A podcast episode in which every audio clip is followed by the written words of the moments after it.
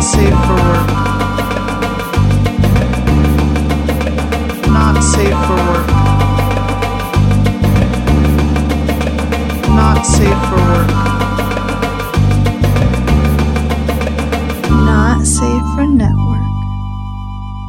Welcome to Not Safe for Network. I'm Biggs. I'm Brandon. And I'm Carl. So I was reading online that Howard University is renaming their College of Fine Arts to honor Chadwick Boseman, who graduated in 2000 with a bachelor's degree in directing. You said University of Bozeman? No, Chadwick Boseman. Oh, Ch- sorry. I conflated all of that stuff in my head. It was the uh, School of Fine Arts College at Howard University. They were trying to figure out how they wanted to honor Chadwick Boseman was one of their most esteemed alumni. Originally, the School of Fine Arts, the School of Arts and Science were separate because they were going to combine the two colleges. And he actually lobbied back in 97 to keep them separate. And I actually don't know if they uh, had combined them or not. I didn't get that far in my research because it sounds like they had joined the two colleges together and split them back apart since he was trying to keep that from happening. This was a good way to honor him. Well, that's pretty cool. Yeah. I uh, actually had rewatched Avengers Endgame the other night and it just kind of got a little misty when uh, T'Challa walked through the portal at in the third act. Yeah, I don't think I've given that a rewatch since he passed, but eventually it'll come up. My daughter and I have been slowly working back through the MCU movies. Uh, I've fallen woefully behind on them in all the spare time I've had that I'm not editing podcasts or figuring out stuff for podcasts. I've been playing my Spider Man game, so Yeah. it's not like I don't have the time, I just haven't made the time.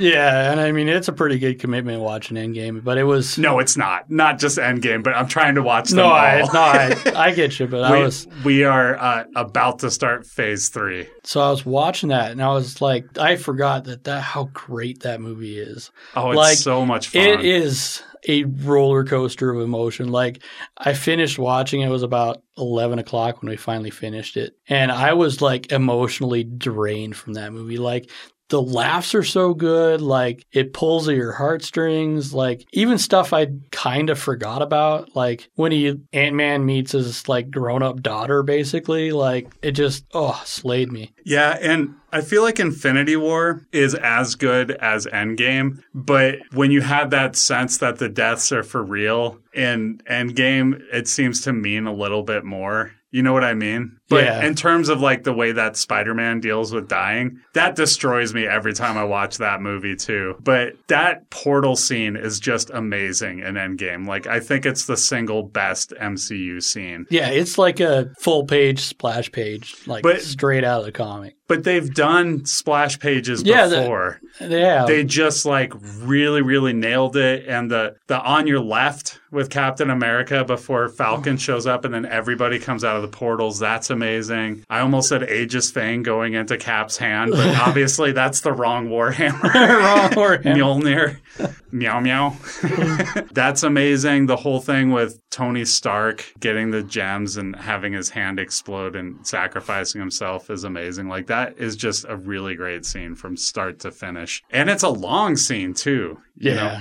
That seems like a good honor for Chadwick Boseman. Yeah, they were going to nominate him for the board of presidents for Howard University for the Fine Arts College, but unfortunately, he was too sick to be an acting member. I know the other, I think it was the president or vice president of the board is uh, Phylicia Rashad. Let me ask you guys really quick, not to get tongue in cheek or anything, but what do you think they're going to do for the new Black Panther movie? Wakanda forever. Yeah. I mean, who's going to be the main character of it? Is there going to be a main character? I'd like to see a lot of Shuri personally.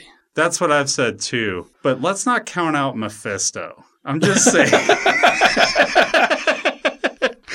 We'll see the Dora Milaje again, of course. That Okoye, right? She was in Falcon Winter Soldier. She was Oh, a big yeah. part of that. She'll be a big part of this. Um, she might be a big part of the Black Panther show that they're doing as well. Or not Black Panther, but they're doing a Wakanda show as well. So it's very possible that they were setting them up for the TVN too. But it's probably both knowing the MCU. yeah. Yeah, they it seems like they're not really limiting what what they're going to do as far as bringing stuff or people in or character wise. I mean, they did some deep cuts in Falcon and the Winter Soldier. Like, Well, you have time to do the deep cuts, right? Yeah. Because it's it's over six episodes. Since we're talking about Marvel, this is a good opportunity to get my stuff out of the way. So the Eternals trailer dropped. And mm-hmm. I was just curious what you guys thought of that trailer. I was watching it and I wasn't super enraptured by it, but Marvel is about 50% with their trailers for me. Like sometimes I get excited watching them, sometimes I don't, but I always just feel very sure that I'm going to love it, you know? And I felt that way with this. It's like, okay, this is something really, really different, it seems like, but I know I'm going to love it. I'm sure I'm going to love it. I mean, eventually they're going to do something I won't love, but I thought it was really strange when like they had Popeye pop out of the one part, and then like there was the elephant parade going on. And wait, what was I watching? I don't know. Was that like the new Space Jam trailer? I would be surprised if those guys were in the background somewhere. I actually haven't seen this trailer. you haven't seen the trailer for Eternals, huh? No, I keep saying the Eternals, but apparently It's just a teaser trailer Eternals. as well. It's just a teaser trailer that's two it minutes does not long. give though. you a whole lot of information at No, all. It's a lot of showing landscape and having, I don't know how to put it, but international music over it. You know, it's not your typical international music where a bomb goes off and here, yeah, yeah. Like, it's not that. It's like something soothing. Just talking about American blockbusters. You know? Like how Iron Man probably started. oh, 100%. That's in Uh, there. at least it started with that and then it transitioned into ACDC yeah. or Ozzy Osbourne, whoever. It's definitely in there when the bomb goes off on Tony at Yeah. the beginning. Like That's you definitely hear that. Yeah. It's terrorist soundtrack. yeah. the all terrorism soundtrack. Yeah. Terrible. Americans, we're fucking terrible. We hit them with bombs and then we make that part of the soundtrack for when they are the villains. when in they our return movies. a bomb. Jesus Christ. when they return one bomb that doesn't even kill the guy. I mean, I don't know. It might have killed the kid who put up gang signs in the Humvee, right? Anyway, oh. Eternals, like, it looks interesting to me. They have this little exchange where they're at the dinner table, and one of them says, So, who do you think will take over for Captain Steve Rogers? She says Captain Steve Rogers and Tony Stark. And one of the guys, like, I could take over the Avengers. I think Angelina Jolie kind of rolls her eyes and everybody else just laughs at him. And that was really the only levity in the entire trailer. yeah. It was showing these sweeping backgrounds. It's showing like an alien ship that's like a flat disc, which feels like the old Eternals comic quite a bit. Like it's a lot of um, Jack Kirby's art style kind of on there, but Not the real. not the weird color scheme. Not the color scheme, Yeah. no, but like seeing a flat disc for a ship, that's like a Kirby thing right there, I feel like. And if we see Celestials, they'll probably be very Kirby esque. I would imagine. I think they're the ones that created the Eternals, right? Celestials. I think so. And we saw one dead celestial that everybody's partying in in uh, Guardians of the Galaxy, right? Yeah, Knowhere. and we saw two Celestials in a flashback in that same movie when with the stone. yeah, describing how the stone was used to blow up a whole planet. There's like a sequence with two big giant creatures, All right. like Galactus size. What was your take on it, Carl? I'm curious. I think it is definitely going to be worth checking out. It was supposed to come out like 2020, so it got pushed back quite a bit. Are we getting like four movies in 2020? Like just back to back to back to back? Well, it's 2021, so Oh, yeah. Dude, I thought the year was still going. It felt so goddamn long. I was just It was assuming it would be the rest of my life. Man, I apologize. yeah. That's a big Ugh. brain fart. uh, Chloe Zhao, she won an Oscar, so she's the first. she won two. She's the first MCU director that isn't also an Oscar-winning director. Well, apparently. Oh, she- wait, wait, wait. No, no, no, no. Uh, Taika Waititi won an Oscar, but he wasn't brought into the MCU when he had an Oscar win. Yes, Yeah. Although neither was she. They filmed it before she won an Oscar. that's so also true. it's kind of the same. So they're yeah. What did he win an Oscar for? He won an Oscar For for, Jojo. screenplay for Jojo Rabbit. Oh, he won or was he nominated? He won. Not only was he nominated, he won, and you were also thrilled when we talked about it on Box Office Battle. I don't remember that Clearly, happening. the excitement is faded. That was a separate universe. that was the box office battles universe. This is not Safer Network universe. Yeah, box office battle stuff is not canon if you anymore. want to start crossing universes, Uh, so the other thing I wanted to talk about was MODOK dropped on Hulu, and so this is like a half-hour comedy with Patton Oswalt. I'm already getting the eye roll from Carl, who did not like it. yeah, that's weird. I liked it quite a bit. It was right up my alley. It's very mean comedy. I it was meaner than I expected for a Marvel property, which I kind of enjoyed. They really just took joy out of having somebody like MODOK who looks very strange and they let him be a villain. He does care for his family, but also his family is dysfunctional as hell. And you can see elements of all of them as to how they could potentially be supervillains one day as well, which I think is how that family unit can work. But I really enjoyed it. There was a lot of throwaway jokes and it was kind of like a mile a minute, like 30 Rock, just like that style, like a lot of rapid fire jokes. I don't know what to say. I liked it. I know you didn't like it, Carl. Do you want to dig into why? I know you've been mulling this over for a couple days. Yeah, I think a lot of it comes down to just not caring for the anim- the stop motion animation a whole lot. Even though I definitely respect the work that it took to make it, because like it's real stop motion. Yeah. And that's hard to fucking. It just takes forever. It was so convincing looking that I thought that they just made it look like stop motion and it was CGI. I was actually surprised to find out that it was actual stop motion. I'm Yeah. sure they CGI'd some backgrounds though, because we did have that shot of Patton Oswalt in a MODOK suit mo-capping. So well, I think I may have hit full animated show cartoon saturation. Like I kind of hit this limit where like I can only watch so many cartoons. It just doesn't make the cut. I if I wanted to watch uh, an unrelentingly positive Sun, I would watch Bob's Burgers instead of this. Instead of Lou, I would get Eugene um, because they're kind of very similar characters in that they see the positive in literally everything. So this has been no secret, but I find Bob's Burgers to be one of the most vanilla cartoons out there. I just don't like it. I've seen many, many episodes because my kids watch it all the time, and I've just never seen a single thing in that that made me want to watch it. The voice talent's good, as you would say with Hmm. MODOK, right? Like great voice talent on both ends. But the humor just doesn't really vibe with me on Bob's Burgers. I- Yeah, I'm kind of with you on that. Like, I'll watch it if it's on, but I don't seek it out. Like, I can see it. Like, it's always popping up on Hulu, and I'm like, eh, there's other shit to watch. Yeah, Like- and Hulu really wants me to watch Bob's Burgers. It never stops selling me on Bob's Burgers. It's like no matter what I watch, they're like, episode one, season one, you ready? And I'm like, no, stop. You're coming off like a very desperate person who's stalking me right now, Hulu. I kind of mixed about MODOK. I wa- I only watched the first two episodes. I didn't care much for the pacing of it. It it's a little too rap like this is surprising is it's it's too rapid fire for me. It's This is the exact opposite of where we were last week talking about Robot Chicken, of which it's the same people that put it together.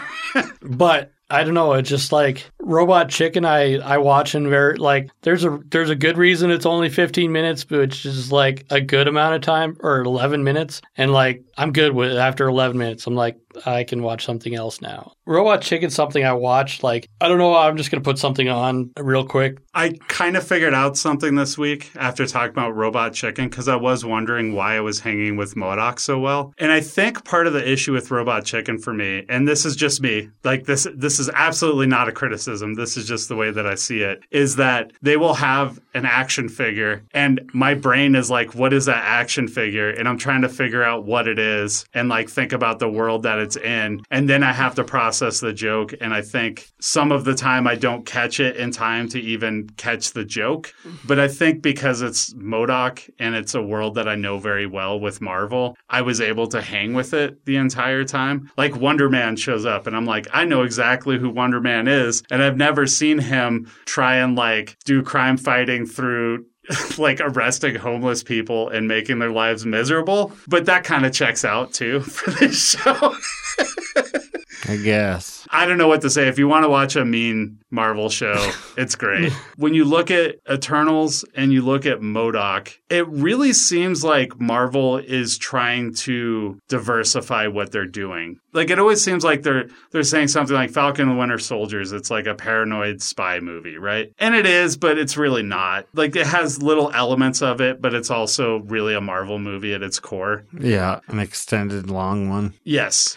But from what I could see from the teaser trailer of Eternals and from what I saw watching all 10 episodes of MODOK, it does feel like they're doing different things. And I really respect that because I feel like now is the time that you're in these new phases to really just try a lot of different shit and see what works. Because if you want to last a long time, you're going to have to change with the times and you're going to have to try different things. That that same formula is not going to work over and over again. So I appreciate the swings even if I'm not necessarily going to appreciate everything that comes down the pike. So my youngest child, we were watching uh, MODOK, and she was about half pissed at it because MODOK got the green light and a bunch of other properties because that was during the merger. Like a lot of the other projects ended up by the wayside, but MODOK was far enough along they kept going with it, and they were pretty upset that uh, the Incredible Squirrel Girl didn't get their own show. So you two were very, very misinformed on what was happening there because that had nothing to do with those Hulu shows. Squirrel Girl was supposed to be on this group thing that was going to be on Freeform. And New Warrior? No, not New Warriors. I think it was New Warriors.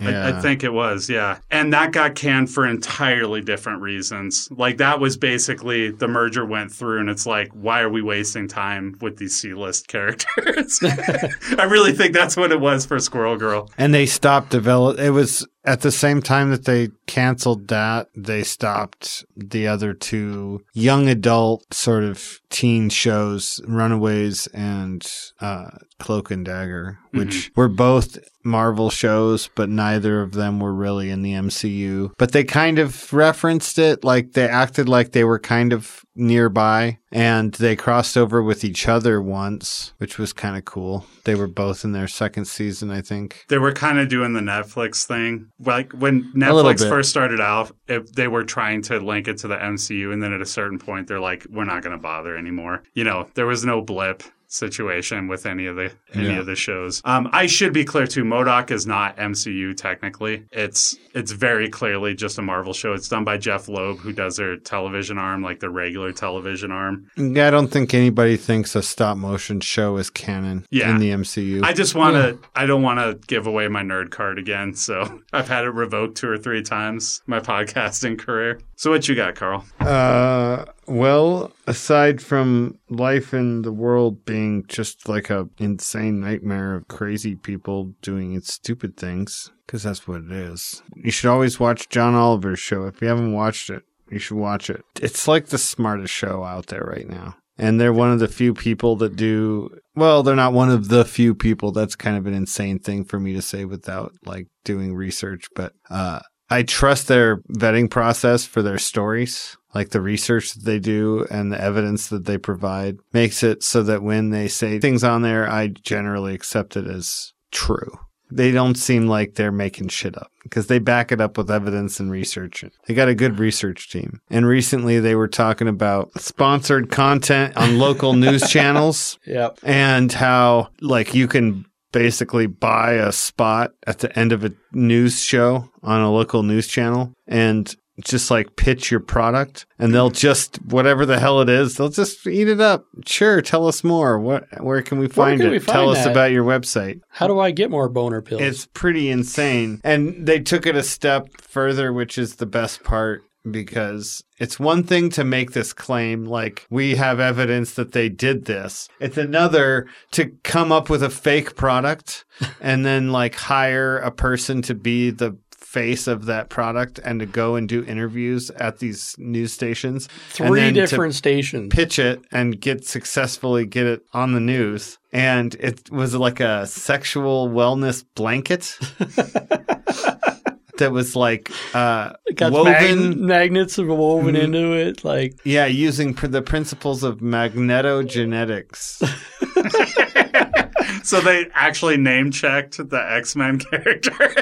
and they also talked about how like one of the advantages of our product is that it doesn't look like a medical device it just looks like a blanket that's one of its advantages and they also were trying they intentionally planting information trying to incite the reporters to ask follow-up questions and one of them was like based on german technology from like 80 years ago. yeah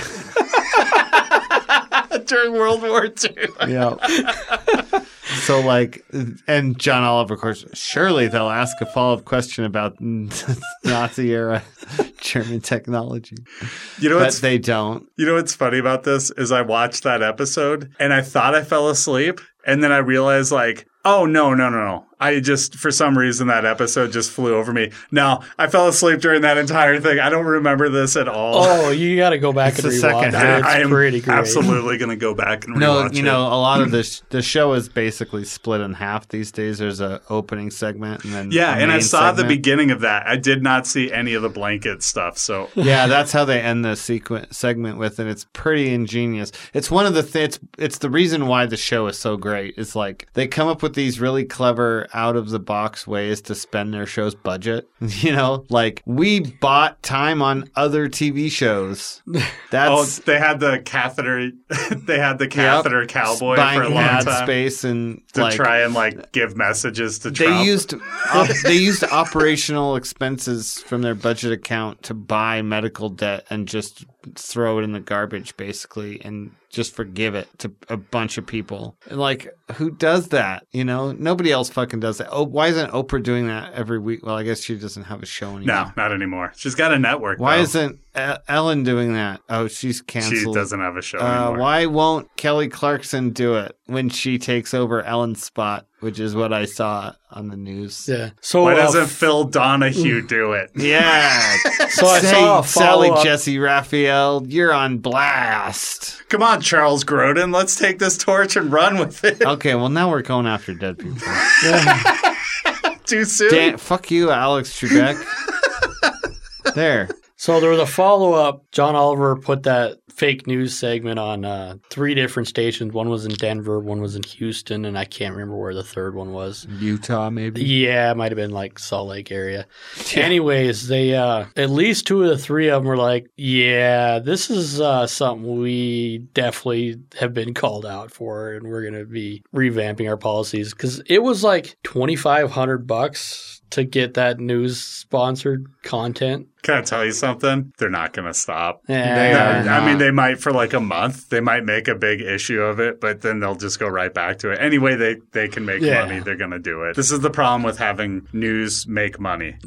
like, I hate to sound like an old crotchety man, but Well, it used to be that the news was a loss leader for networks and including local news. And they just accepted that as part of your civic duty. Like, you put on the news, you report the news, and then you just take the loss because it's important for society. And somewhere when corporations just got larger and larger and larger, they lost their way. Well, you know, I you, you hear local news, right? And then you just kind of assume locally owned news, but No. that's not the Not case. even- Dude, our, because our news it's station like is one like from- company that owns like 1100 news stations Yeah, and then we- another company that owns 2600 news stations and I that's know at least of two of the no- local companies. I believe it's KTVH and Fox and A- ABC. I think are all part of the Sinclair group. Yeah. yeah. which is like a super Like- uh, mega corporation like Hydra or AIM or It's Bring it just back to like MODOK. so fucking stupid that that's even allowed. I think that these a local news company should be locally owned by that town, not by the state, not by the government, like by the city itself. It should be a municipal thing, you know. Do you bring remember- back local cable and bring back like people that get to like come up with their own show and just like go into the studio and rent time? Do you remember Airtime? we had this one conversation a year or so ago where we were talking about how That's not canon anymore. no, no, no. It wasn't. On, it wasn't on a podcast. This is a porch conversation. It wasn't Those even canon either. I don't think you were even privy to this, Brandon, but Carl and I were having this conversation about how isn't it crazy that these corporations own all of these news stations? And I thought you could only own one TV channel in a town. And I don't remember who said that. It was you or me. And we're both like, yeah. And then we thought for a minute and I was like, did we just get that from UHF and it might never have been true? and then we had to admit we really didn't know. We saw I it in UHF. conversation. Okay. Yeah.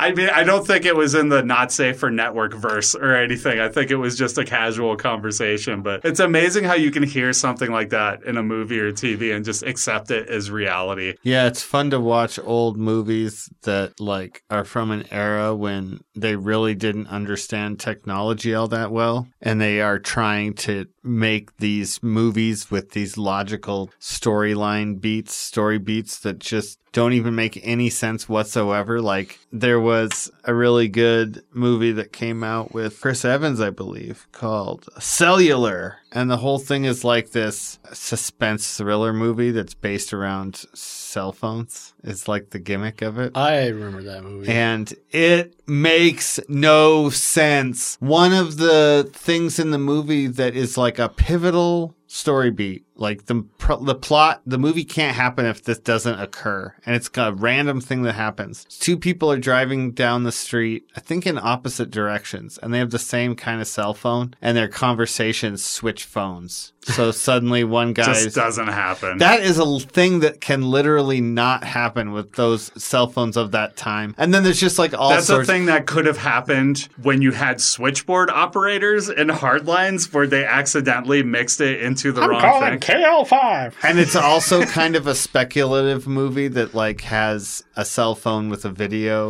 uh, call like thing feature, but it doesn't work like it's on a flip phone. And like those phones are not powerful enough to do a whole video thing. Like it's just not possible. So that was movie magic. Because like now we have facetime and stuff like that. It's real. We know what that actually looks like. And so when you see it it's like those scenes where the super low budget cheapo move where you see a security camera Yeah. and the security camera is showing you not security camera footage, but like footage from the movie itself. Or when they're watching TV and they're showing the TV in a close up and it's like widescreen and the TV was in widescreen, but this is like the 80s. So you're like, no news program looks like that.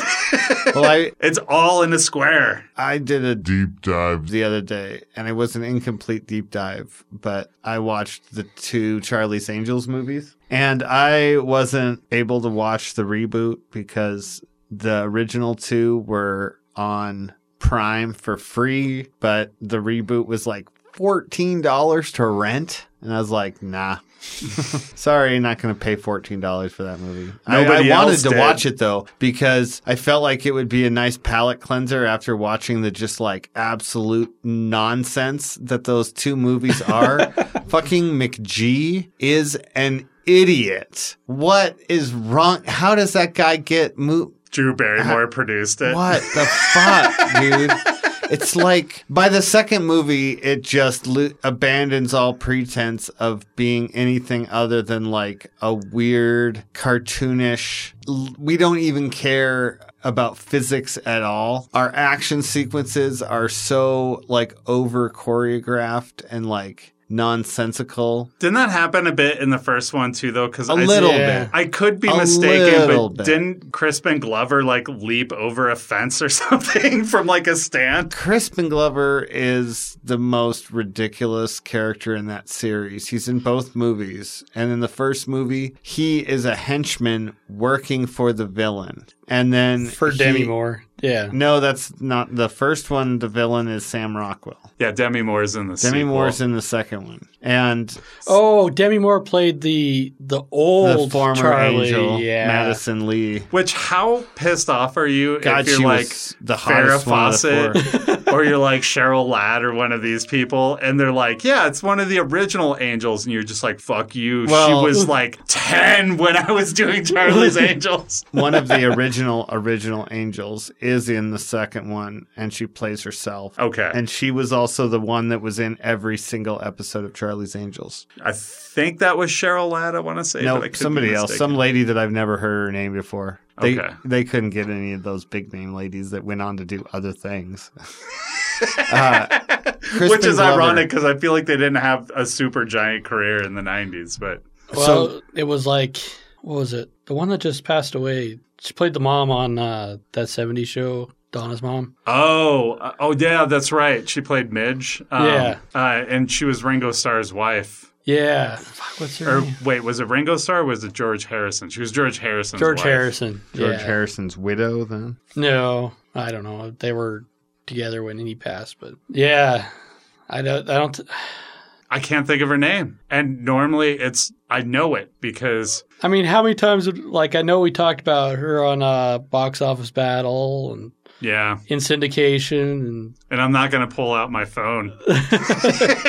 I'm just gonna, gonna shout it out it. at some inappropriate time. They got an amazing list of like actors, like really good actors to be in these movies. It's kind of insane. Yeah. And not necessarily great actors either, but like, so Crispin Glover, his character, he has a sword and a cane. Yes. He doesn't speak, but he does rip girls' hair out, like a lock of their hair, and then rub it all over his face and shriek in their faces. And, that was not in the script. That was just Crispin Glover deciding that would be a good character choice, I'm sure. and I think they just call him Creepy Thin Man. And uh, in the first movie, he's a villain. He works for the guy that hires them is Sam Rockwell. And he everywhere he goes, he like is sliding his feet and like doing little dancey cool guy dance moves. Doing what Sam Rockwell does best, look like a blowhard. kind of sucks, but he also pulls off the being suave thing like really well in this movie. He's very cool, but he's also a total d bag. And uh, That is some Sam Rockwell at his best. It's like when he's halfway got through the movie. overconfidence. yeah, Yeah. and he's trying to find Charlie, track down Charlie to kill him, and whatever. And uh, Bill Murray is Bosley, and you got your Cameron Diaz, Lucy Liu, Drew Barrymore. They're all adorable. Lucy Liu is the reason why I watched them in the first place. I watched Lucky Number Slevin, and her chemistry with Josh Hartnett was so strong that I just got magnetically using magnetogenetics. I got attracted to other adjacent Lucy Liu movies. I had a crush on all three of them in the 90s. And like going they're literally like taking turns being uh, sexual fantasy costume characters. Like it's kind of insane. There's this one scene where Lucy Liu is in like a full like dominatrix style like snapping a whip sticky thing around cracking it and making all the guys jump and then she does this moment where she like pivots so flawlessly from like uh angry dominatrix into like helpless idiot and like the manipulation of it is like so impressive just like watching her turn on a dime and like these guys are just like now falling over themselves to do whatever she wants You know, it's funny you said dominatrix because my introduction to her was dressed as a dominatrix in Payback. It was this Mel Gibson movie. that movie i like I liked it. I have not seen it for a long time, but I Yeah. do remember James Coburn with the suitcase yeah and Mel Gibson shoots it and he's like, "That's mean, man. That's just mean." And I love that line. I used to say that a lot. yeah there were some pretty kick-ass mel gibson movies back in the day it's too bad payback was good conspiracy theory was good and maverick was good those are the three that i miss I never saw all of Conspiracy Theory. I just saw the end. But Maverick was that was an old timer for me. And it's one that I still occasionally go back to. Like that one and a couple of the Lethal Weapon movies. And I know he's a shitbag, but I'm always like, he's not dude seeing any and it's off it's of not like i'm going back to these movies for him i'm going No. back to these movies for freaking jodie foster oh, for Maverick, I'm going back for Bill Goldman's steady writing. Oh yeah, Bill Goldman crushes it with Yeah. the writing. Jodie Foster crushes it. The dad, the guy that uh, plays the the the marshal that winds up being like his. Oh, his James dad. Garner, the Yeah, original James Maverick? Garner. The original Maverick Like from the it show? just is really that one comes together in so many different places. You know, like. And fuck, young Mel Gibson was a. Ch- Can we just pretend like they were different people entirely? You know who else kills it Because- Maverick? Danny Glover. He's They're- amazing in, in Maverick because they have that scene where he's like holding up a bank and he's like he's like I'm too old for this shit like in front of Mel Gibson as he's riding off. They ha- they actually have that. That's a part of Maverick. and I, you I know who else? I'm pretty sure is it Alfred Molina in Maverick? He might be. I don't remember him being in it, but probably. It sounds like an. And if he, I think he is. and He's Yeah. pretty great. It's a great movie. it really is. let's just pretend like there were two Mel Gibsons, and like at one point, like let's say that that one night that Mel Gibson went on that drunken rant on the highway, that that all started when he ran over the original Mel Gibson and killed him. and We're that getting was the some day, Q shit That now, was the dude. day the Mel Gibson that we all liked collectively as an actor died. so are we saying that current Mel Gibson is maybe Mephisto? Eh, If we see him in an MCU movie, we'll know. dude, don't jinx it. Mel Gibson will wind up being Reed Richards or something. Ugh. instead of John Krasinski. I don't think they would make that move. I think Disney is way too averse to Yeah, having controversial Disney people. definitely wouldn't go for that one. Not Disney. I would say any other corporation just to avoid all it. the back, all the the back and forth and the obnoxiousness of it. Hundred percent, dude. They don't want controversial Yeah. people. They do not want them. It's just as simple yeah, as that. luckily, like James Gunn managed to like dodge all that shit because it was Well, pretty didn't dodge it, but no, he it was pretty. he I definitely mean, the took fact a that they giant reinstated reinstated him was a dodge because he was canceled and But then he I- came back. He was know- fired and then brought back. I think there's two reasons why he was brought back. I think one is he was legitimately sorry and he immediately copped to it in the press and apologized and didn't make excuses. Yeah, he didn't double then- down on it. And Yeah. and Kevin Feige really wanted him to make another movie, and The he ex- entire cast threatened to walk, basically. yeah, and he accepted it. Batista certainly did, threatened, like, I'm not going to do another one if he's not. Yep. And Gunn accepted it and then had a lunch with Iger almost a year later and then like apologized to Iger and he decided to let him back. I think that's reason number one. I think reason number two is the reason why Disney doesn't want anybody controversial on their slate is because they got way more controversy from firing him when he was so apologetic than they would have for keeping him. And I think at that point, Bob Iger made the calculation of like, okay, we're actually stepping into more controversy, so we can just diffuse it by bringing him back. Yeah. I, I think that's the real reason. To be But clear, you know, then it's also the things that were said, the con, the actual context of it. Because when you look, try to compare it to another firing by parent company Disney, and you look at Gina Carano, Yeah. and the content of what she was saying is vastly different from the content of what uh, James Gunn was saying. Like, arguably, the thing that James Gunn said was like grosser, but the things that Gina Carano were saying were closer to actual reality. Like, she was actually making statements about the world we live in. And he, he was, was making telling bad jokes. Yeah. bad fictional jokes that Yeah. were And- not real. And look at how they handled it too. Like James Gunn immediately apologized Yeah. and never backed off of that. And she Gina doubled Carano down doubled and down. cried a Yeah. bunch and made Holocaust comparisons, which is always a bad idea. So was that the deep dive?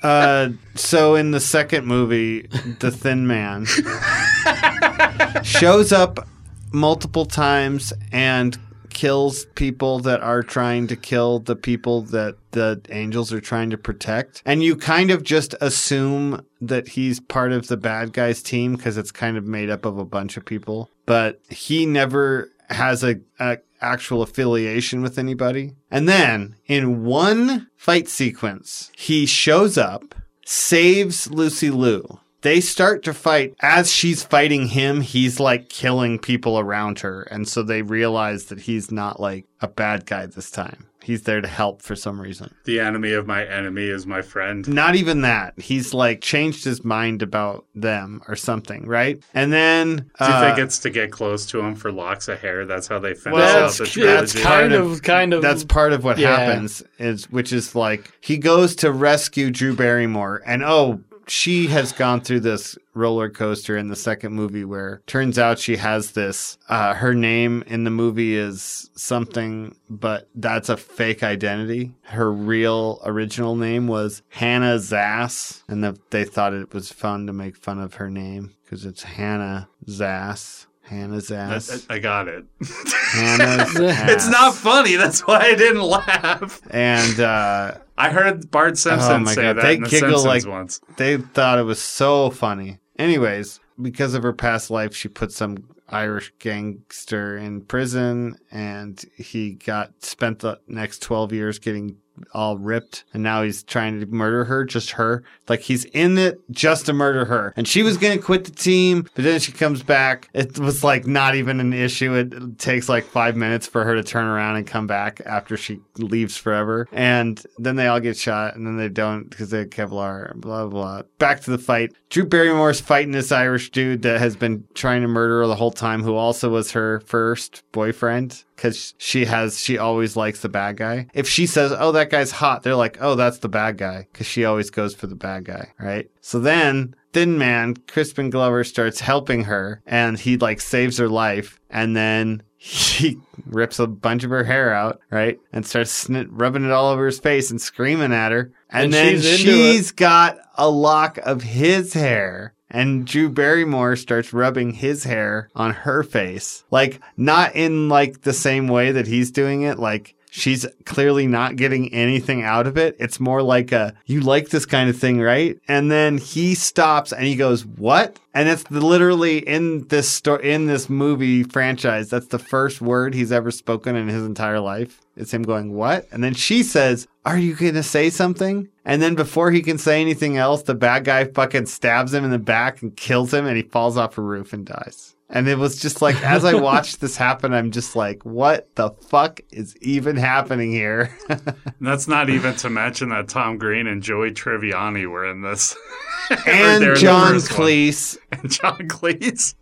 John Cleese is Lucy Liu's dad, and there's a whole side plot in the second Wow. movie that involves oh, Why don't even? Why There's a- did I not remember any? there's of a whole like side I plot. watched it. I rewatched both of the movies like a year or two ago, and I still don't remember. I never like, fully saw the second one. I just saw parts of it on TV. There's Enough whole- to know I didn't want to like take the time. So there's a whole side plot with Joey Tribbiani and John Cleese where Joey Tribbiani is convinced that Charlie is a pimp and that his girlfriend, who he's on a break with in the second movie, is prostitute. And that's what he tells John Cleese, her father, Lucy Liu's father, that that's who Charlie is. And then she's so that Whoa, sets whoa, up whoa, whoa. nothing but on, on. misunderstandings. John Cleese is her father. Yeah, John Cleese is Lucy Liu's father. And so that sets up casting. a whole series of misunderstandings where Lucy Liu is like, me and my friends, we just took on a bunch of guys because she thinks he knows that she's a secret agent. So she's like telling him how she beat up a bunch of guys. But she's like, we took on like 15 guys. And he's just like, oh my God. I finished them all off. Yeah, she thinks Yeah. that it, he's t- she's talking about having sex with them. It's hilarious. It's not. So there's also a side plot with Cameron Diaz because each of the girls get their own side plot. So Cameron Oh, Diaz, that's nice. They're only the stars she's of the movie. with she's with Luke Wilson, and he has a high school reunion that he's got to go to, and she goes to his high school reunion with him. And then at one point. She thinks that he's going to ask her to marry him, but they just moved in together, so it's too soon. And then he goes, I have something important to ask her. And she goes, Spin me first. And then he spins her, and she goes flying, and she gets tangled up in balloons, and she falls over. But then she gets up all confident and starts dancing. And then everybody in this high school reunion that nobody knows her because it's his high school reunion, not hers.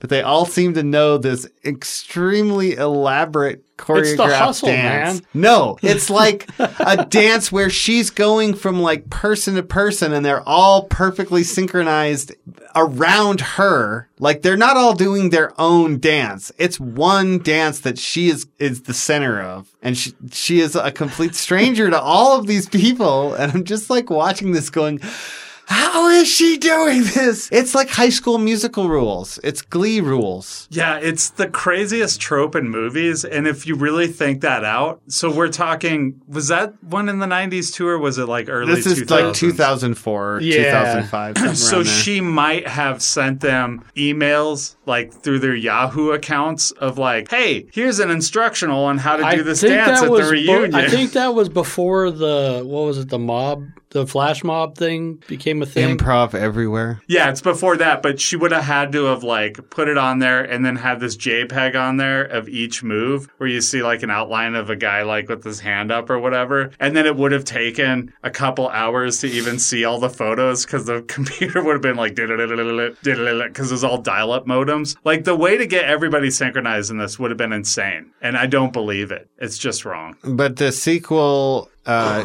which is called Full Throttle, Charlie's Angels Full colon Throttle. full throttle. This movie, uh, the soundtrack, one of the one of the songs on the soundtrack, is "Danger High Voltage" by Electric Six. So this movie is a is a great movie that I highly recommend to everybody. That's amazing that that's The what you were soundtrack- That's the to. turn. The soundtrack has like I swear to God, forty songs on it because they will play a song for about a minute and 30 seconds and do a little mini montage to it. And then they'll have like a conversation. And then that will be lead to a scene transition. And then there will be another different rock song that plays for a minute and 30 seconds while another little montage sequence plays. And then it cuts to the team and they say some more stuff to each other. And maybe this time they do some action like ride motorbikes with Shia LaBeouf and Pink. Or maybe they or maybe they break into a Mongolian bar to rescue uh, the T1000 Okay, I just want to tell Generation Z this really quick. It's just you're young, so you may not have context for this. Soundtracks were really, really important in the 90s Dude, and I the loved early soundtracks 2000s. back then. They don't make them like they used to. No, like think of what a big deal the Guardians of the Galaxy soundtrack was. That was every other box office movie Yeah. in the 90s and early 2000s. It was just it was either come up with an original soundtrack that did an entire corner of a certain type of music and you get all those people working together or the more popular just take a bunch of songs that everybody knows and collect them onto one CD, right? Like Dazed and Confused for example. Yeah. Had two soundtracks because that's the era we were in. And everybody's like, oh, I need these soundtracks, even though there were songs that had played on classic rock radio for fucking 40 years. And this point. one was particularly bizarre with its music choice, like because it would make these jumps from like all the small things to MC Hammer, and this is MC Hammer like ten years too late because that shit It's not maybe one of his 14 three years songs. too late because he came out in like 1988, 1989, I think is when he got started, Sounds right. and he was probably hit his stride in 1992, I'd say 90. and Like that's when like Hammer Don't Hurt 'Em comes yeah, out. and Yeah. this is 2004, right? 10 years Like, later. At this point, Hammer has already had to fire his 75 crew members that were all neighbors that And he see, had that growing was up. an He's already lost like the waterfall He's mansion that he touring had. with ICP. Yeah. Um, Not only is he touring with ICP, he's being paid to run their sound. It shows. And uh, it goes from that to like, then it goes to Electric Six. And then immediately from Electric Six, it goes to White Zombie because that was a weird transition. And it was just a very strange movie. I'm surprised that when Pink showed up playing like not herself, but just like the girl that makes dirt bike race begins now, whatever that lady's called, the flag girl. I thought it would be a Pink song playing in the background. But it wasn't. I was just like, what? How did they not do that? And then there's also a sequence, but when they finally abandoned physics altogether at the end, there's a sequence where Demi Moore Demi Moore jumps off a building and uses like a little squirrel like fly suit, you know, to like swoop away. Like a flying squirrel kind of deal. Yeah. And the the way that the girls chase her is by jumping off the building and grabbing onto like a string of lights. You know what I mean? They like are going across the street. And then they chase her by swinging on those wires for like 12 blocks. So it's basically become a Fast and the Furious movie without the cars at this point. Yeah, pretty much. Does it not predate Fast and Furious? Oh, it definitely predates it. I I'm just don't saying, like, the- know about that. If you're talking about it full predates throttle, what Fast and Furious has become. yes, Yes. yes, that's what I mean specifically. Because that's like Fast and Furious didn't become what it is today until like five or six. four is the turn.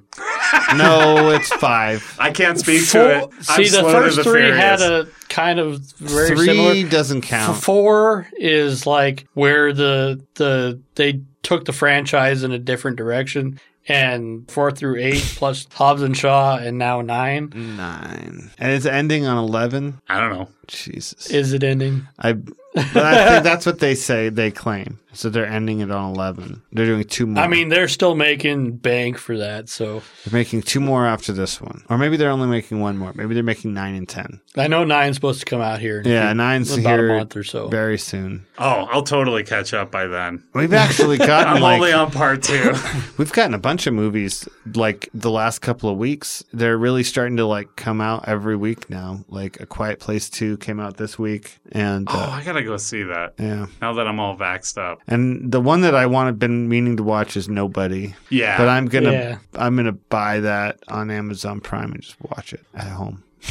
Are you having a hard time getting or maintaining an erection? Sure, you could examine your life and sort out your emotions to get to the root of your problems, but who has the time for lasting self improvement? Talk to your doctor and get Erectile Function Plus, and in no time you'll have an Eiffel Tower for your loved one to visit. Erectile Function Plus can cause the following side effects warmth or redness in the face, neck, and chest, stuffy nose, headaches, stomach pain, upset stomach, nausea, diarrhea, memory problems, back pain, and inability to differentiate between the colors green and blue, loss of hearing, ringing in the ears, and dizziness. Erectile Function Plus can cause priapisms where your erection won't go away and you'll have to go to the emergency room to painfully drain the blood from your penis. Keep the bottle in a cool, dry place, or Erectile Function Plus will be less effective and cause you to take another pill, which increases the chances of going to the emergency room to painfully drain the blood from your penis. You must ejaculate within an hour of taking Erectile Function Plus, or you will have to go to the emergency room to painfully drain the blood from your penis. Listening to Nickelback, Elliott Smith, or Air Supply can counteract Erectile Function Plus. Erectile Function Plus, accept no substitutes. And now we take you to the Videodrome located in downtown Valhalla. So this week for the battle, since we're in the uh, NBA playoffs, and I uh, actually watched uh, Army of the Dead this week and really enjoyed it. I'm like, what am I gonna do for battle this week? I know we're gonna do a bracket, a playoff bracket of zombie movies. The way I put this together is I have slow moving zombie movies in the Western Conference and fast moving co- zombies in the Eastern Conference. Can we flip it? Because like the Western Conference is known for quicker paced basketball, and the Eastern Conference is slow. No, absolutely not Okay. because I picked it because the slow movie zombies have higher quality movies. Okay, West is best, East Yeah. is least. That Gotcha. that's where I'm going with it. That's also how I go on gangster rap. So okay, Okay. The bracket I put together, I have six movies in each conference. The bottom four seeds all have to play in, and then the top two get a bye basically for the play in conference. And then we go on a. I'll start with the fast moving conference. I mean, it's also like the uh, Eastern Conference when I don't care as much about it. fair. So I actually would, did some research and found kind of a consensus and kind of found a top six out of those. And then I actually they got their seating from Rotten Tomatoes. So you're like a renaissance man of fast moving zombie movies now. You put in the work. That's All right. more Okay. work I than like- anybody other than the people wrote the article with. So so the number one seed is uh, 28 Days Later. Two is Dawn of the Dead 2004. okay, so those are not in play yet, right? Yeah. Three and four. Three is uh, World War Z. Four is Zombieland Double Tap. Okay, can we just start the battle here? Yeah. I think it should be Zombieland Double Tap. I know it's a sequel, but I really did not like World War Z. I did like the book, but even beyond that, I just felt like the movie had maybe two good scenes and then just, I don't know, nothing inspired. So the one good scene was when that one they got that doctor and they're like, "This is the guy that's gonna save us all," and then he trips and shoots himself in the head. Yeah, and just like, oh. That was. But it great. just, I know I've talked about it many times, is they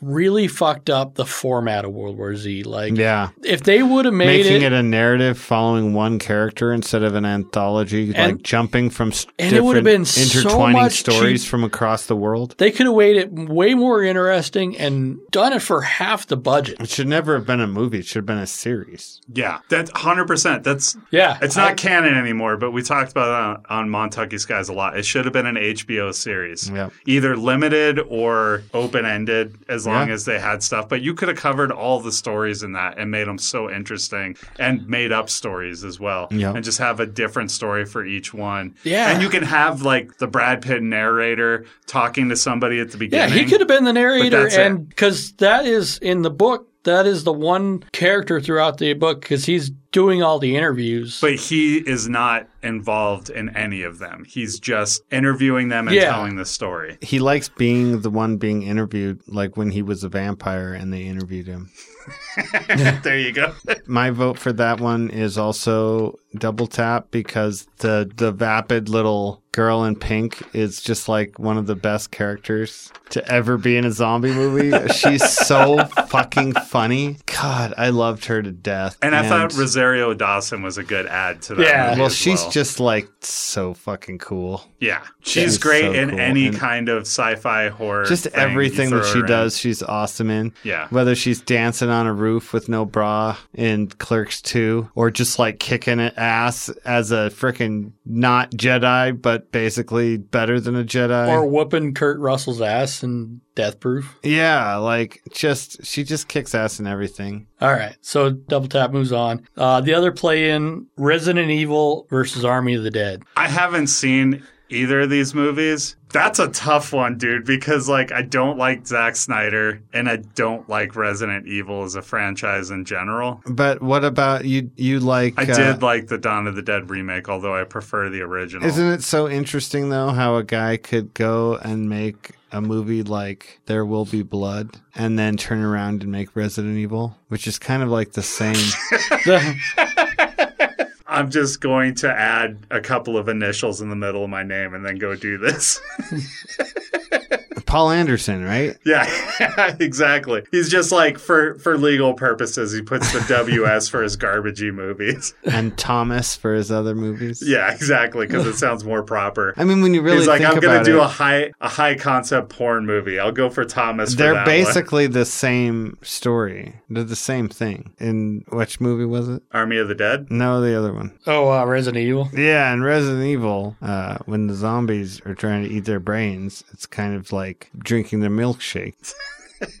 I drink your milkshake. That's the zombies think uh, the brains. I drink your brains. So Resident Evil wins for me. Plus, I like the games, dude. The games are great, and the movies. At least that first one, If it was the game, I could hand it to it. the first still- one really tried to at least have some kind of resemblance of sorts. And s- it quickly devolved. But the Resident Evil games have managed to uh, reinvent themselves enough that they're staying fresh. And I think that as a whole, like the games are good enough to lift the movies slightly out of being complete dog shit. That's the way I see it. I disagree, but I'm gonna abstain and see what Brandon wants to do here. Have you seen Army? Like the I haven't points, seen either of them. points, points for and against Army of the Dead. The points that the the main point that I give that movie is that they spent millions of dollars to replace Chris D'Elia with Tig Notaro by digitally inserting her. which, which and at and their they own bring- expense, a yeah. great expense. So clearly, they like felt justified enough to do it based on all the allegations against that dude and whatnot. See, I give the edge to Army of the Dead because it's not just a zombie movie, but it's a heist movie on top of that. I'll say that a lot of the complaints about it are things that are bad complaints. Like there's a scene in Army of the Dead where a zombie gets shot in the head and then you can clearly see that the inside of its head is like a robot Yeah, head. I heard Yeah. about this. And Zack Snyder said in an interview to, oh yeah, who knows what that could be? Is that like something the government's doing? Is that something that's like aliens or oh, something? Oh, Yeah. fuck you, And Zack th- Snyder. no, no, no. It's okay because all of the there's more Army of the Dead stuff that's already been made that is part of this greater story that they're telling. That's an animated show and then a prequel movie that but I somebody else feel is directing. like there's a better way to this handle is that. this is the thing. It's not story dependent. It is a world building detail. It does not need to be addressed in Army of the Dead. It's a blink and miss it moment. So, like people are like, I guess movies don't even need to make sense anymore. But that doesn't need to make sense for the story to make sense. Yeah. So it's okay that it doesn't get addressed. But and I've also heard the story doesn't make sense. well, the thing is, is the story is stupid. That's different. Yeah. Well, and then like kind There's of a, there's a twist that makes the whole adventure a complete waste of time. Like they're going in spoilers. They're going in to steal money, but it turns out they're not actually going in to steal money. They're going in to steal this to kidnap a zombie. the zombie queen. The a zombie queen. There's zombie hierarchy in this movie. There's a lot. They're throwing a lot of spaghetti at the wall and just seeing what sticks. Yeah. All right. And- I'm, I'm going to do this the most judicious way possible. Heads is. All right, Carl, what do you want it to be? Heads is Army of the Dead. It's tails. Resident Evil wins. Resident Evil wins. Moving on, we got Resident Evil versus 28 Days Later. 28 days later, and it's not close. I never watched 28 Days Later, and I don't really have any plans to. But isn't that uh, Danny Boyle? Yes. Yes. Danny Boyle is hands down just a much better filmmaker Yeah. than I, Paul, even though Paul Anderson's made There Will Be Blood. that movie aside, most of his movies are utter garbage next to what Danny Boyle is producing. So I think it goes to 28 Days Later. I give it to 28 Days Later because it generally changed zombie movies. Like, is it a zombie movie even, or is it just like a No, it's a rage It's definitely- virus movie? It's it's a virus, but it's definitely a zombie virus. Like They're it's like all, Yeah. rage monsters. but they're basically doing all the things zombies do. Like, like, it's still a hyped zombie up on movie. adrenaline. It's just the idea that it's passed through like a virus. I think it popularized that, and it definitely popularized the flat, fast moving zombie. I don't remember that being a thing before 20 yeah, it was later. definitely like, at least if, if it's not the first, it's the one that the highlight of the. Yeah, there might be like a super small budget one that was Yeah. before it, but I don't know it. okay, All right. So that one was easy. Dawn of the Dead 2004 versus Zombieland Double Tap. Dawn of the Dead 2004 has got Richard Cheese Yeah. Well, so did down Army with the of the sickness. Dead. Yeah, but it had it's- Richard Cheese. I mean, But it's Richard Cheese covering like Viva Las Vegas. That's Yeah. not as cool as Richard Cheese covering no, Disturbed. no, it's not. This is actually surprisingly not hard for me to pick Zack Snyder on this one because I think he's gotten worse as a filmmaker as the years have gone along. Yeah, this was actually one. really good. Uh, I gotta stick with Double Tap. Uh, that blonde girl in the pink was just so great, and everybody else too. Woody, we didn't even mention Woody Harrelson. Woody, he's he- fantastic. He's a lot of fun. and what's his name's kind of obnoxious. Lex Luthor. Yeah, that's what I was trying to. I wasn't even trying to think of. I wasn't even trying to think of the actor's name. I was trying to think of. Wasn't he some bald guy once? And I have a super crush on Emma Stone, so Yeah. of course she's great. Uh, I thought probably the weakest part of that movie is the side plot with the little sister being a dumb little teen, and it's understandable that she wants to run away and like do her own thing. It's just the fact the immature kids can be obnoxious in movies sometimes. I enjoyed Zombieland Double Tap a lot. Where it started to lose me is anytime they're repeating jokes, they Yeah. hit it way too hard. Like the list thing could have been funny if they kept it just as often as in the first movie. But then he runs into uh, what's his face, the guy from uh, Silicon Oh, Valley. Middleditch. Yeah, and That it's funny cancer. at first, and then you're like, dude, you guys need to stop. This scene went on entirely too and then they all die immediately. Luke Wilson dies, and Yeah, and that's an old joke too, where you just like, oh look, this party happens to be exactly like us. it was with- a good joke. eh. Anyways, Hey. that's humor for you. Sometimes it hits, sometimes it doesn't. I'm actually going to go with Zombieland Double Tap. I, right. It's he a lot hates of Zack fun. Snyder. He's so woke. Just kidding. Actually, he's a leftist. Actually, progressive.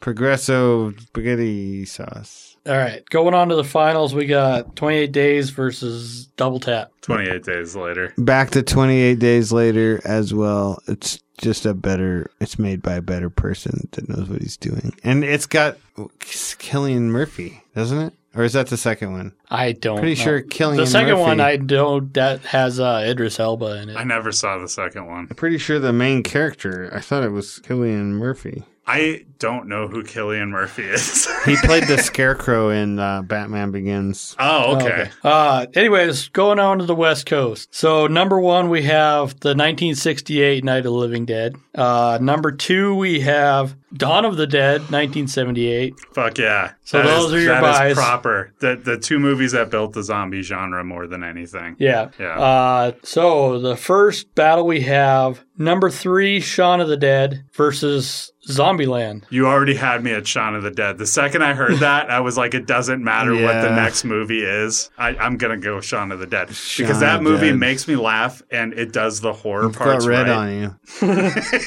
We're gonna go to the Winchesters. There's a lot of quotable moments in that movie, and the soundtrack is fucking badass. There are bands that I discovered because of that soundtrack that I still listen to on a like a semi like every other day. And All two the time Queen work. songs, and the best usage of "Don't Stop Me Now" ever. Yes. Where they're just like slow Beating the guy with the pool cue to the beat of the song. yeah, great. it's it's pretty great. It's all pretty great. And then like running into the entire cast of Spaced, basically, yeah, and then which they is a have fun the, Easter egg. the very Bill beginning. They show all the people Bill that are like basically zombies but not dead. Yeah, And then The like their opening afterlife, they're montage. bas- they're still zombies doing the same thing. Yeah.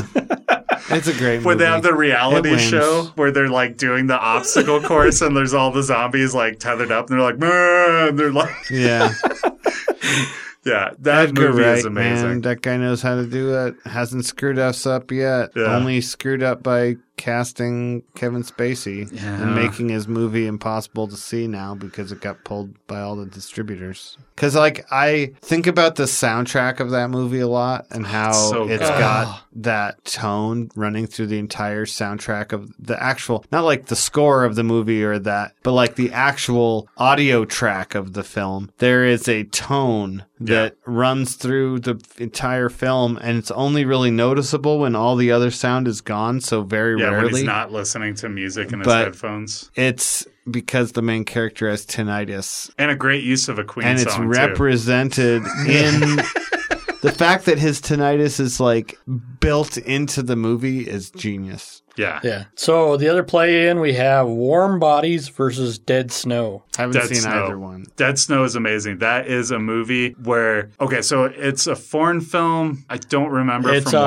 where. Nazi zombies. Yeah. Yes. I believe Frozen. it's Swedish, but it might be Norwegian. I don't know. Here's how I'm going to sell it. There is a scene where this guy's on the edge of a cliff face and this Nazi zombie is coming after him. Its guts are exposed, so he grabs an intestine and like repels off the side of the cliff with it. It's amazing, dude. I'm going dead snow. Not even a contest.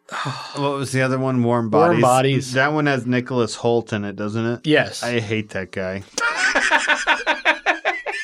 Brandon in- looks so excited to say yes, and then you're just like, fuck that guy. I hate that guy. I didn't like him as Beast because it was just him the whole time instead of w- looking like blue fuzzy Beast Man. And he was in a movie that I will I went to see with some friends of mine in the theater. I don't know why, and they even paid, and I still just like complained about it so much afterwards. It's Jack the Giant Slayer. Just one of the worst fucking movies I've ever seen in It's my entire terrible. goddamn life. And I've never forgiven him for those two things. His his contribution to the X-Men franchise is terrible. So everything he's in bad. He's bad. He made Fury Road bad. I'm just kidding about that. Fury like, Road's pretty great. Where do you fall on this, Brandon? Just for so this is actually a really tough one because I really like the movie Warm Bodies. I think it's an interesting take on the zombie. I thought it was fine, but I never thought it was as good as people So is said it that was. his Nicholas Hoult the zombie? Yeah, and um, and he's like sentient, right? Something- yes, and I don't like how it ends. Basically, like her love or whatever, like fixes him, and it, I I do not. Does like he the end. stop being a zombie at the end of the Kind movie? of. All the zombies start acting more civilized, if I yeah, recall. There was like the main zombies, and then there was like the like super dead zombies. I there were like See, whites, like, sort I of. I feel like that the movies that are like and once they killed off the whites, like they the the normal zombies like started reverting back to there might be enough wonky zombie movies to make their own bracket because there's like Fido. That's a, Yeah. a weird ass zombie movie where like Bring back John Cleese. They're doing a thing where they. Oh no, no, it's Billy Connolly. Oh, you're right. Is You're fi- right. is- and he's awesome.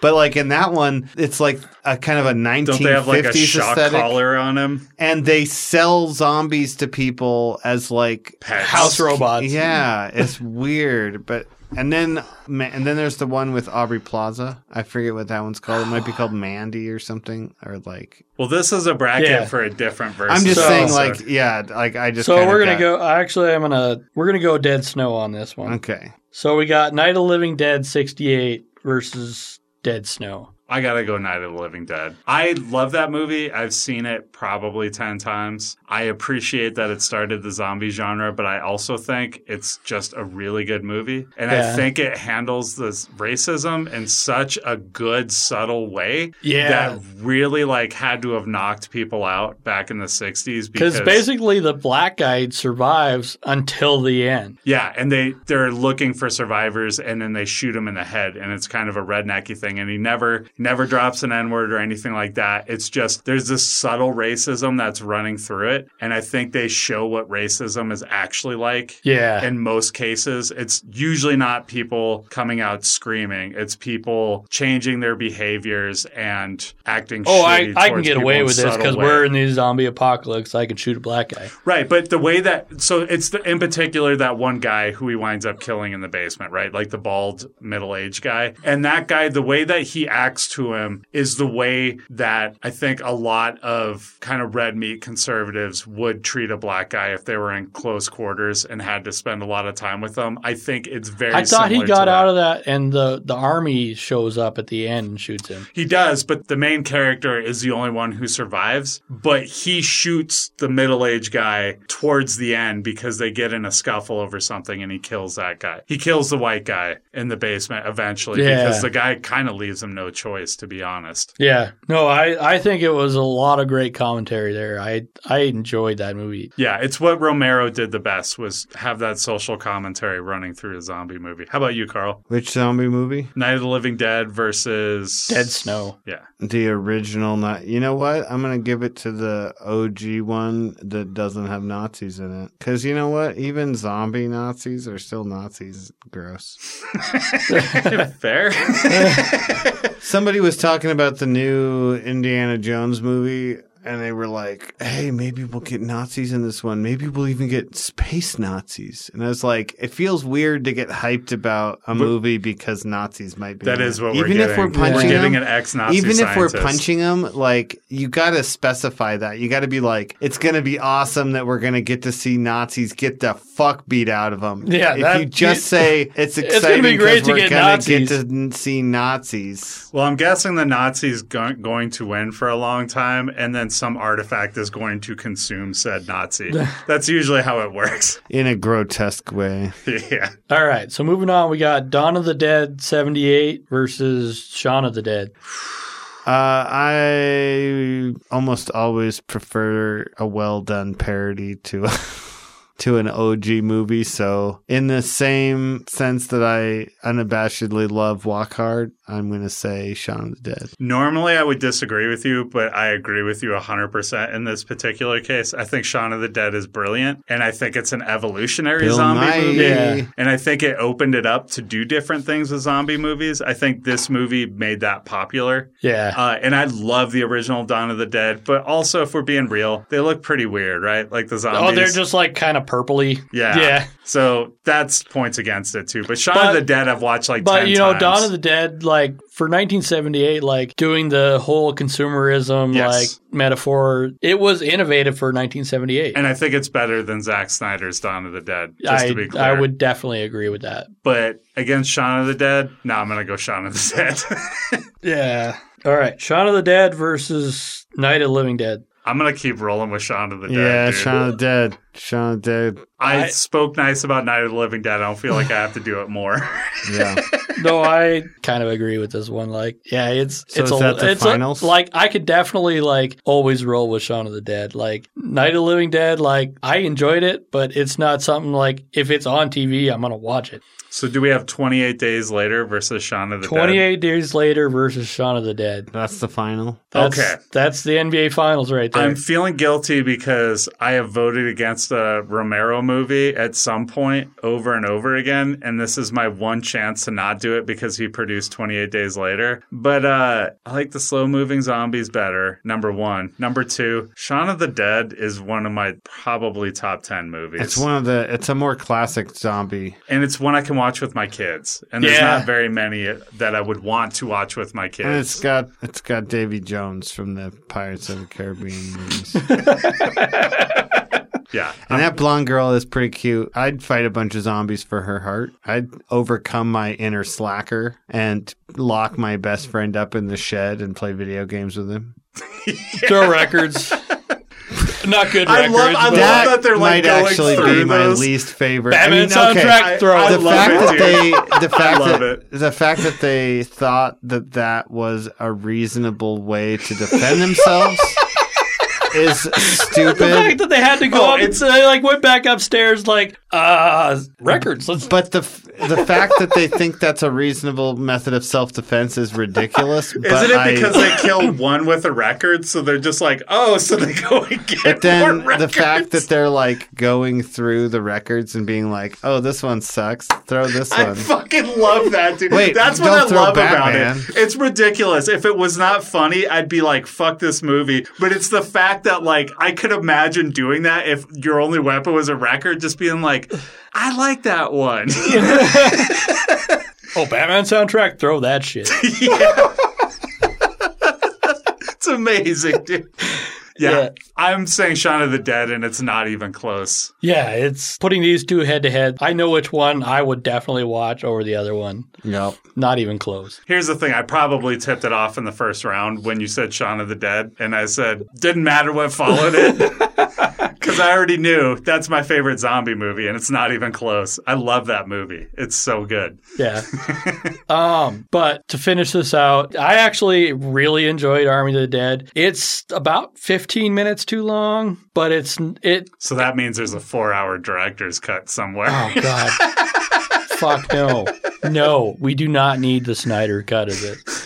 No, it it's only two hours and three minutes, but it's about 15 minutes too long. I enjoyed it a lot. I did enjoy the world building out of it. I like the fucking zombie tiger scene alone is awesome. I'll be honest, I am gonna check it out. I'm not big on Zack Snyder lately, but it has piqued my interest, and I did watch the trailer just to decide whether I was gonna watch it or not. And I wound up playing Spider Man instead. But I'm actually gonna watch this one. It, it looks kind of entertaining. So, Like it it's it's a fun two hours. and I like watching Dave Batista. Yeah. I'll kind of watch him at anything at this point. He actually did a pretty good job. Like he has a emotional arc with his like daughter, and it's one of the main plots. So he's repeating Stuber. I don't know. I know I'm like the only person other than Camille and Dave Batista who's seen Stuber. It's I love it, but yeah, there's totally a uh, uh, reconciling with my daughter. Yeah. The only thing I and I I didn't even bother like looking up what Zack Snyder does really really well is opens a movie. yeah, The opening sequence like establishes the movie and like it, they kind of stole like what they did with Zombieland where they had like the montage to like killing zombies and zombies are taking over and like but it fills in a lot of gaps real quick and like you can get to what the movie is like and isn't it all set to Richard Cheese? I think isn't it his cover of Viva Las Vegas Yeah. that opens it? Yeah, Yeah, so I mean, it, it's not as cool as uh, Metallica. I mean, I I've kind of soured on Metallica over the years, so I haven't kind of soured on Metallica. oh, I've okay. absolutely soured on Metallica, dude. uh, I think about the time I turned 19 and started really thinking about selling out because it was the 90s. Uh, Well, I- it was it all had to do with Napster and yeah, because I used Napster a lot. yeah, there you go. Anyway, moving on. There's nowhere to move. The winner has been declared. Yeah. And the winner is Shaun of the Dead. All hail Shaun of the Dead. Guilty. I just wanted to do Superman too. Why? I don't know. Take it easy. Kneel before Zod. Snootchie bootchies. I wanted to do Mallrats. Please subscribe, rate, and review the show. Follow us or reach out on Instagram at NSF underscore network, Facebook's Not Safe for Network page, or email not safe for network podcast at gmail.com. Not Safe for Network was created and hosted by Carl Borneman, Brandon Beardsley, and Alex Small. Produced by Alex Small. Subscribe to all the podcasts on our network. Season 3 of Movies with Wrestlers has Eric and Connor answering the question on everyone's mind who's better, The Rock or John Cena? Every week, a Cosmic Void has Jeremiah and Biggs deconstructing influential movies. Not Safe for Network examines the zeitgeist through rabbit holes, deep dives, interviews, and pop culture battles weekly. And if you need some classic TV talk, catch up on the previous three seasons of In Syndication.